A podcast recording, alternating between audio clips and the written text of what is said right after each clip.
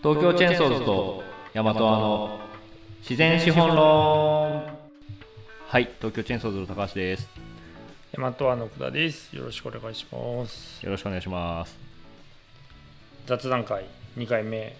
はいんいつぶりなんだろう。あれじゃない？2021年度振り返り？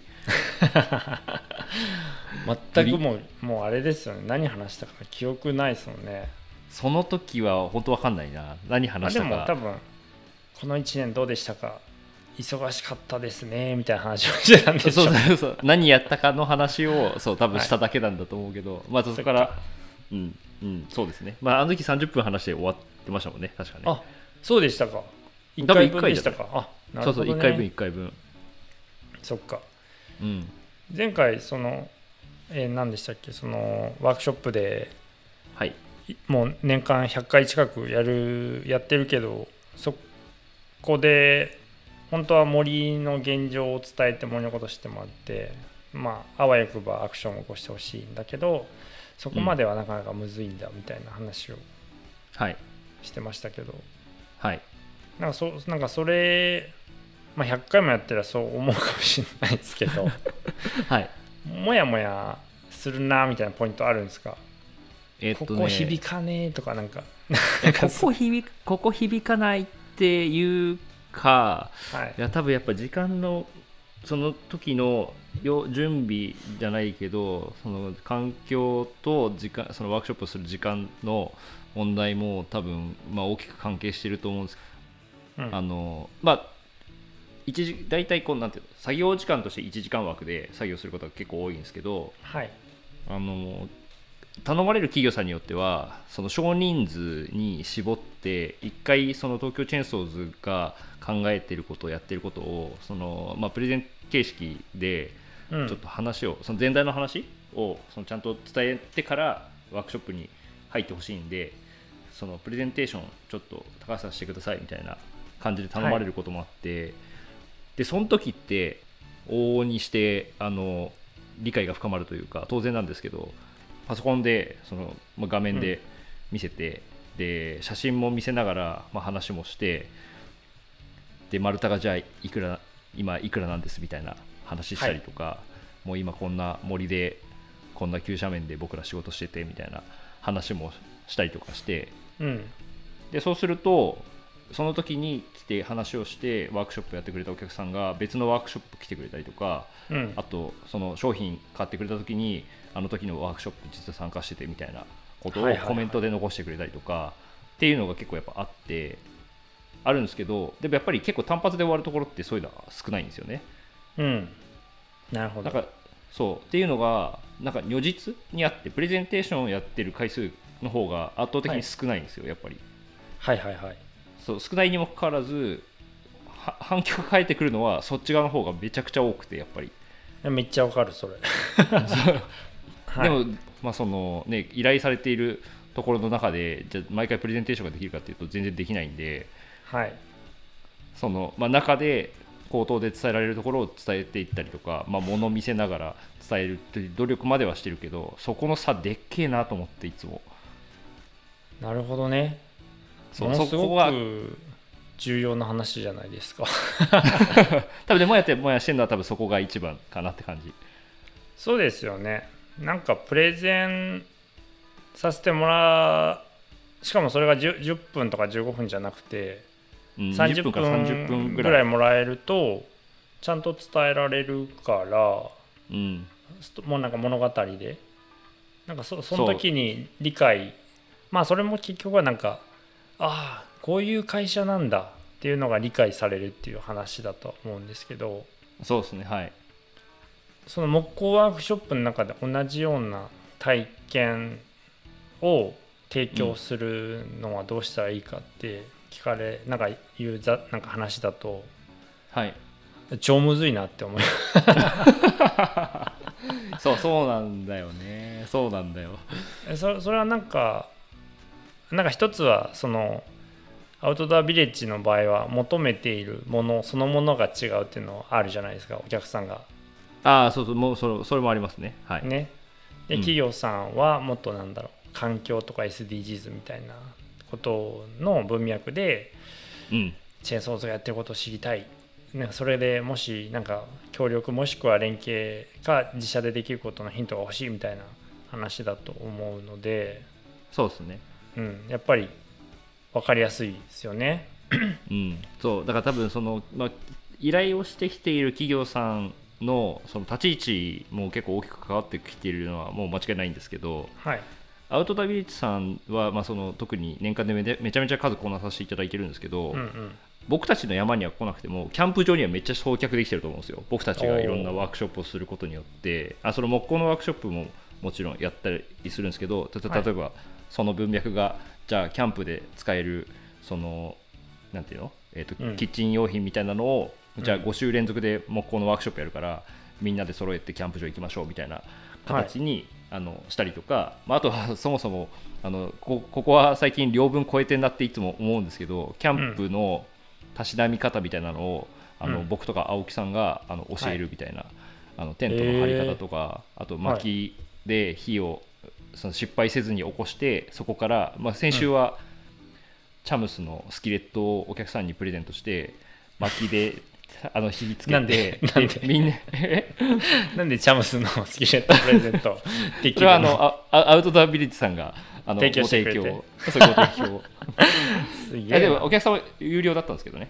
はいはいはい。そうそう3500円お客さんからいただいて、あのまあ、そそこの中でそのスキレットもプレゼントしてはい。で僕たちは焚き火の講習してじゃあみんなでその場でつけた火でアヒージョ作りましょうって言って、うん。スキレットでアヒージョ作ってで食べるところまであのセットで2時間くらいかけてやっているっていう風なワークショップをやったりしてるんではい。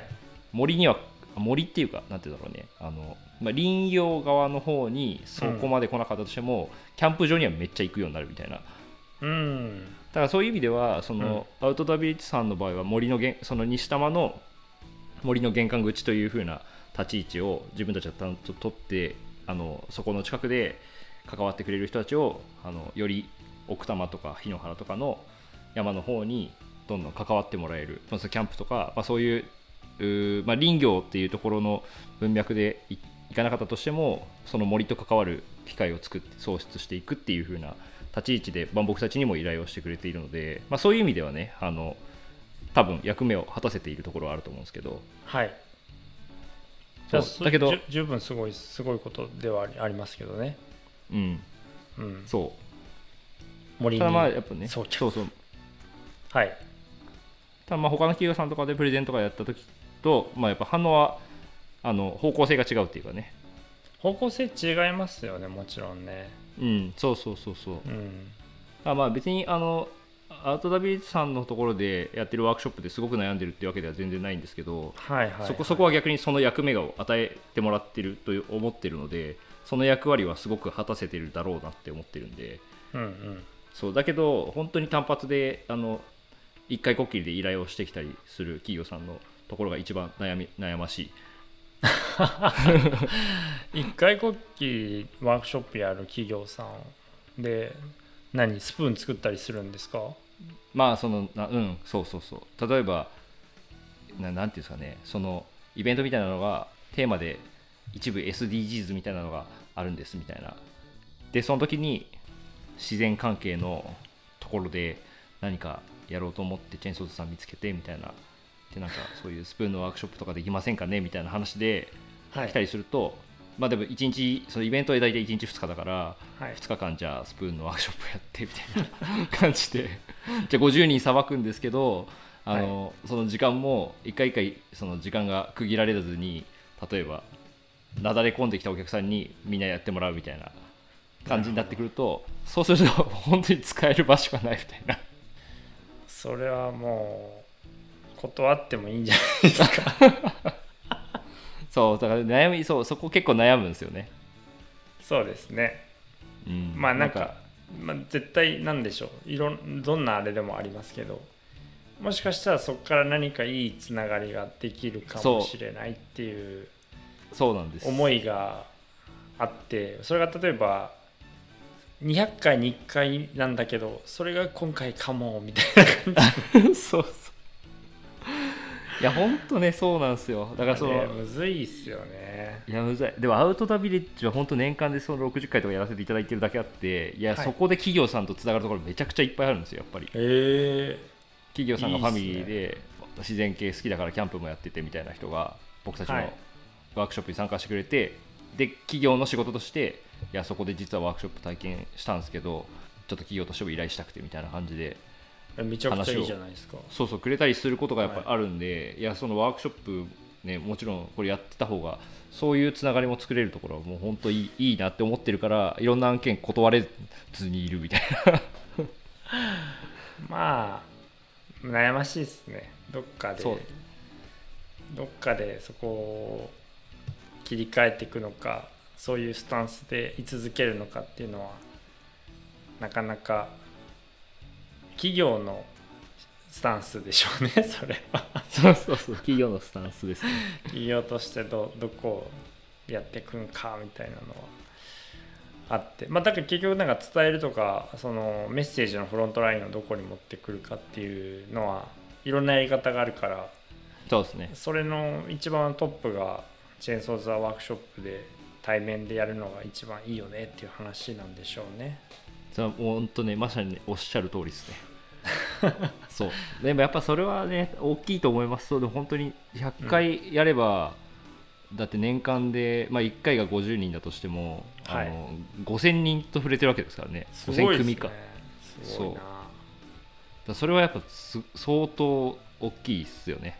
そうですね。そのそれは僕らにはできないので、うん、あの稲で言ったら人口6万人4000人ぐらいだし、はい、毎週東京に行くっていうのは嫌だし 嫌だし。疲れるよね。めっちゃ疲れると思います。そんなんやってたらね。そんなんやってたらもうまあまあそれ専属で誰かいてもうそれ超愛してやまない大好きっていう人がいれば面白いかもしれないですけどね。確かにね。東京で一応オフィスもあるしね。そうですね。僕らがやるのはもうちょっとやっぱりあのローカルらしいっていうかうんうん。あの泊まりがけでそれこそ今年久々にやるんですけど森林塾って。あーなんかはいき記事記事っていうかあなんかお知らせみたいなの投稿であそういいキャッチコピーを思いついてはい。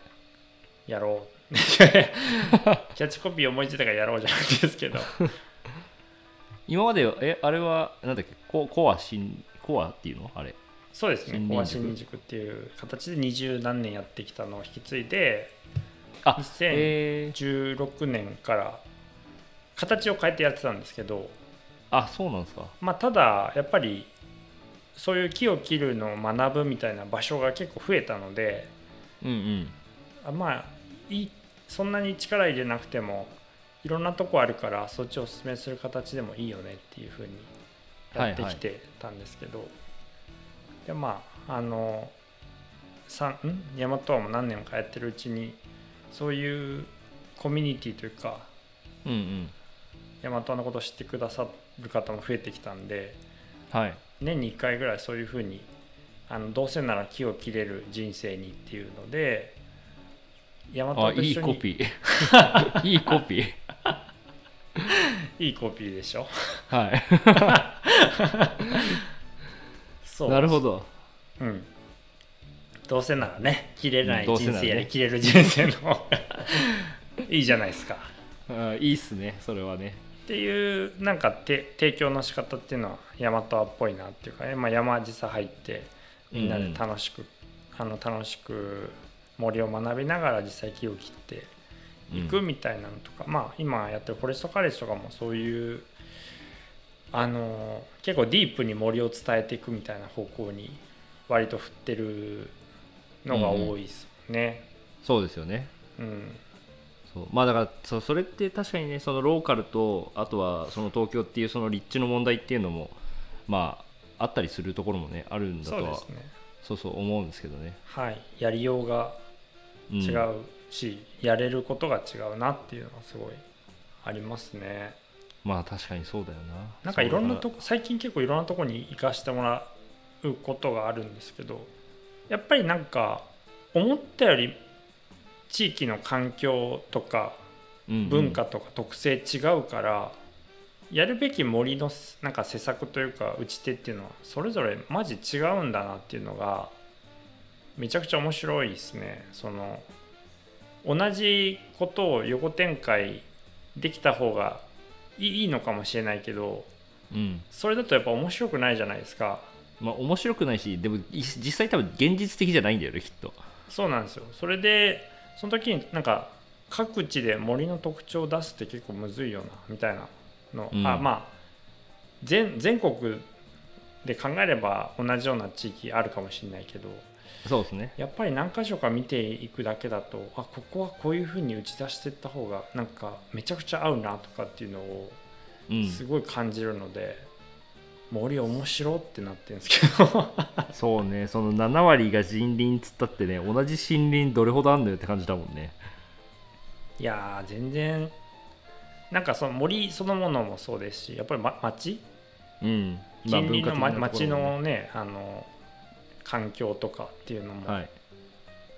まあ、長野県だけで言ってもなんか雪降るとかスキー場が近いとか湖あるとか、まあ、そういう生えてる木も含めて見ていくとあとやっぱりなんだろうものづくりやってる人たちがどんぐらいいるかとか何作ってるかとかはい。そういうのも含めていくとあすげえやれることいっぱいここだったらこれがピンとくるっていうのちゃんとあるんだみたいなのがうんうん。ふ腑に落ちる。そう思ってたけどより腑に落ちてきてすげえ面白い面白いっていうかやりたい。やりたくいろんなところでね。そうそう。いろんなところで。いやや本当確かにそうだよな。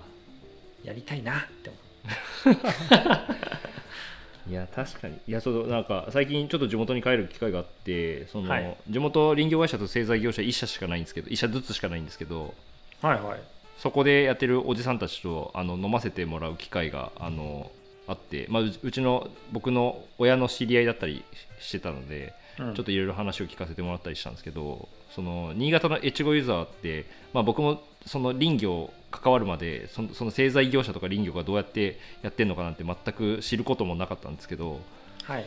冬場ってどうしてるんですかって言ったらいや林業なんて冬場やんないよねみたいなはいはい話になってやっぱりあの、うん。まあ、やってないよなとは思ってたんですけど、はい。豪雪すぎて、まあ、山にはもう入れないし何も出せないから普通は 山田さんの場合は夏は農業やっ農て、業うん。冬は林業じゃないですか。そうですねそうだから夏場しか林業できないとかっていう話になって結構一般的一般的っていうわけじゃないけど、うん基本やっぱり普通はね水が降りる冬場に木を切って、はい。で材にもダメージがないタイミングで出してきて乾燥しやすい状態のものを生産素材として生産するみたいなのが、はい。まあ一般的だと僕も林業あの初めて勉強してあの理解をしたので夏にしか林業できないって結構大変だなと思って、草草多いし。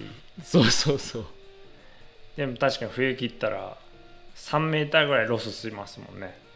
うん、そうっすね。そうそうそう。あの雪の量でいうと3メーターから4メーターぐらいはそう積もっはい。ピークで積もっちゃうんでそれをじゃあ 根っこから出すのかっつって根っこっていうかねその地際から切れるのかって言ったら絶対切れないいやもう冬にやることなんて言ったらあのう何？ツリーツリーハウスを作りまくるぐらいですよねもうね。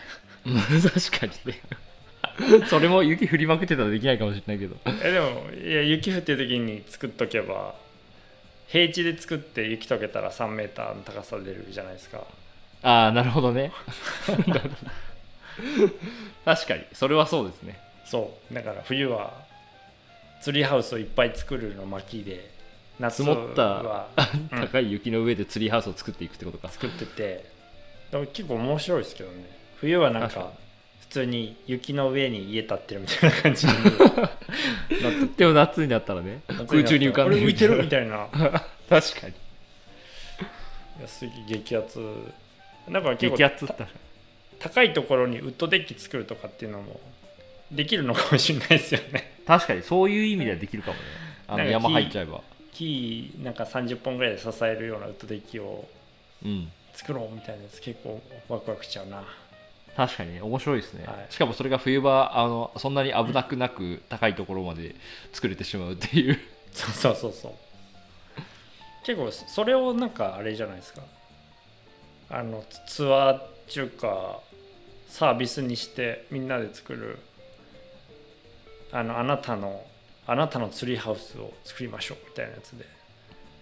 400万山持って400万ぐらいくださいっていう。確かに。場作りしませんかっつってね。そう。なんかそそれいいよ いやできたら確かにめっちゃ面白そうだな。ななんか今その岐阜でホレンタってあるじゃないですか。ああはいはい。山かす山をそう山林のレンタルサービス？はい年間6万いくらみたいなやつうんうん。とかも。あれはなんかいやすごいみんな多分考えてたのをちゃんとサービスにしたっていうのが偉いところじゃないですかあれは。そうですね。うん。すいやすごいなと思う本当に。確かにその分譲で貸せるなみたいなすげえ思ってた翌年ぐらいに出てきたんで。はいはいもうため息出たんですけど。あもうやられたみたいな。やられた。でも別にまあやられてもやればいいかっていう気もしますけどね、あのまあ場所が立地違うしね。そうそうそうそう。本当そうっすよね、まあ森関係はそうなんか地域全然違うからね。なんかそこなんだよな。なすすごい最近思いますけど。あのやなんかなんていうんですかね。い一番じゃなかったらやっちゃいけないみたいな、なんかそういう気持ち？はい。あ誰かやっちゃったらもういいかみたいな。はい。もうこれこの発想がもうビジネス下手くそですよね。で特に多分01得意な人とかはそうやって思う思うんだろうね 多分ね。親父は思う思うけどでもそれってなんか全部自分で市場作んなきゃいけないから。うん。あそのめっちゃ大01の場合は、うん、だから01すごい大変じゃないですか。大変でホレンタみたいなやつ長野あったらいいよなって思ってる人がいる状態で、出ました長野版。あのポリース。ポリース？ポしか入ってないじゃんっていう。フォレストの例まで行けよみたいなセンスのなさが出ちゃうんですけど。まあでもそうすると分かりやすいからね。確かに。もう市場としてどういうものがサービスとして提供されしててね明らかにそそっちなんだろうなって思うんですけど。うん。でもなんかこういうニニッチな業界だと特に一番手にこうやってるとあのああややられたってなってやれないってなっちゃうなっちゃうようなのがあるけど、まあ、それも気にしなくていいんだろうなみたいな。いやほんと絶対ね気にしなくていいよねきっと。ですよね。まあキャンプ場やるのと同じですもんねそうそうそう本当そうだと思ね。う、うん、どこどこでもやってることを自分たちのちょっとテイストが入って、ちゃんとコンセプトあってそうそうそうデザインでデザインやってるだけだから。うん、価値、うん提供価値みたいなのを決めてあの森をでもあれ本当いいなと思ったのはその結局森をこう分割で購入する森買いまし買いますみたいなのが若干流行った時期に、はい。あのまた所有者わからんくなるじゃんっていうのやっぱあるじゃないですか。いや本当そうっす。あの 10, 10ヘクタールあったのが何？50R とかに分割されていくと、もうめちゃくちゃ持ち主細分化しちゃうからその後い使わんくなったとかやばいなみたいなの思うとやっぱり大面積持ってて切り分け分譲が一番お互いいいよなって思思いますもんねやっぱね。いやーお互いいいと思う。しかも本当ねそこでじゃあ使ってほしいところがあったらじゃあそこはじゃあうちが取りまとめて売りますみたいなこともできるかもしれないしね。そうですね。そう本当そう。個人がそそこ本当山難しいですよね。個人が買ってその場で楽しむのは別にもちろん問題はないしあの、はい。そういうことが起こっていいいいとは思うけどはい。最後まで面倒見きれる人がどれほどいるのかっていうところの問題は結局ね何も変わらない状態というか。変わらない。ほんとめっちゃ難しいもんだって。しかも水もなければねそそう。そう水道管通ってないから。うん。じゃあそこでどどれだけの人がこうちゃんと遊び長年遊べるのかっていうのは本当心配だよね。やっぱり。いやーそういや本当そうっすよね。テンションで3年ぐらいはいいけるだろうけど。あそうそう。よっしゃ山買ったからみんなで行くかみたいな感じで友達連れて行くのはいいけど。だそのそれができちゃうぐらいこう安かったりするじゃないですか。そうですね山林はね。しかかもそ 10, の、10万とか20万でうん、買えるよみたいなのあるから、そうですね。買っちゃいますかってなるけど。いやなるよね。固定資産税もほぼないに等しいからね。2000円っすかみたいな感じ。そうそうそう。持っといて損ないねってなるんですけどそれが今後どうどうなるのでしょうかみたいなのすごい気になる気になるな。いやーそうですよね。そう。まあなかなか難しいところだけど回収そういうなじゃあ何にも使わなくなったところの土地を回収できるのはねあまあ今はあ今だいぶ市町村がその辺を手入れられるようになったんでしたっけ？所有者不明だったりとかあの。いやーなってないと思います。だってだよね。そうですよね。そうだからそういううんところがねなんかできるようになってきたりとか企業がじゃあ請け負えるとかねなんかなったらいいんだけど、なかなかそこまでいかないもんね。うん、全然いかないと思います。やっぱ個人資産だしうん。後で揉めるよね。そう後でね。それは揉めるよね。使うつもりだったのにみたいな。うんそう。そうなる人間の恐ろしいとこ出ちゃう。ね、そうそう。そうだ確かにだからそういう意味でもレンタルサービス本当にすっごい線いいっすよねやっぱね。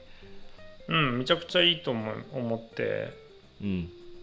だから僕らも今その山もあ山ももその購入しましたしはい。長長期の管理契約みたいなのをしてるんですけどうんうん。やっぱりその林林業だけの使い方じゃない方が面白いなって思ってるのではい。その時にえっとちょっとずつ貸すとか共有するみたいなことはやっぱやりたいなとはめちゃくちゃ思ってるけど、うんうん。うん、ちょっとずつやりたいですねそういうのは。なんか確かに面白いことをしたいから山使わせてほしいって言ってくれる人がいるんだったら全然使ってほしいですもんね。そうですね。本当に。使ってほしい。うん、まあ、なかなかそういう人は出てくるわけじゃないけど。はい。ちょっとじゃあちょうまあちょうどいい時間になったんですけど。はいはい。そこからちょっと森のあのなんていうの？資源とか資源管理みたいなところのおお雑談を少しできたらあいいっすね。嬉しいです。はい了解です。はい。じゃあ今日はこんな感じで。はい。ありがとうございます。ありがとうございました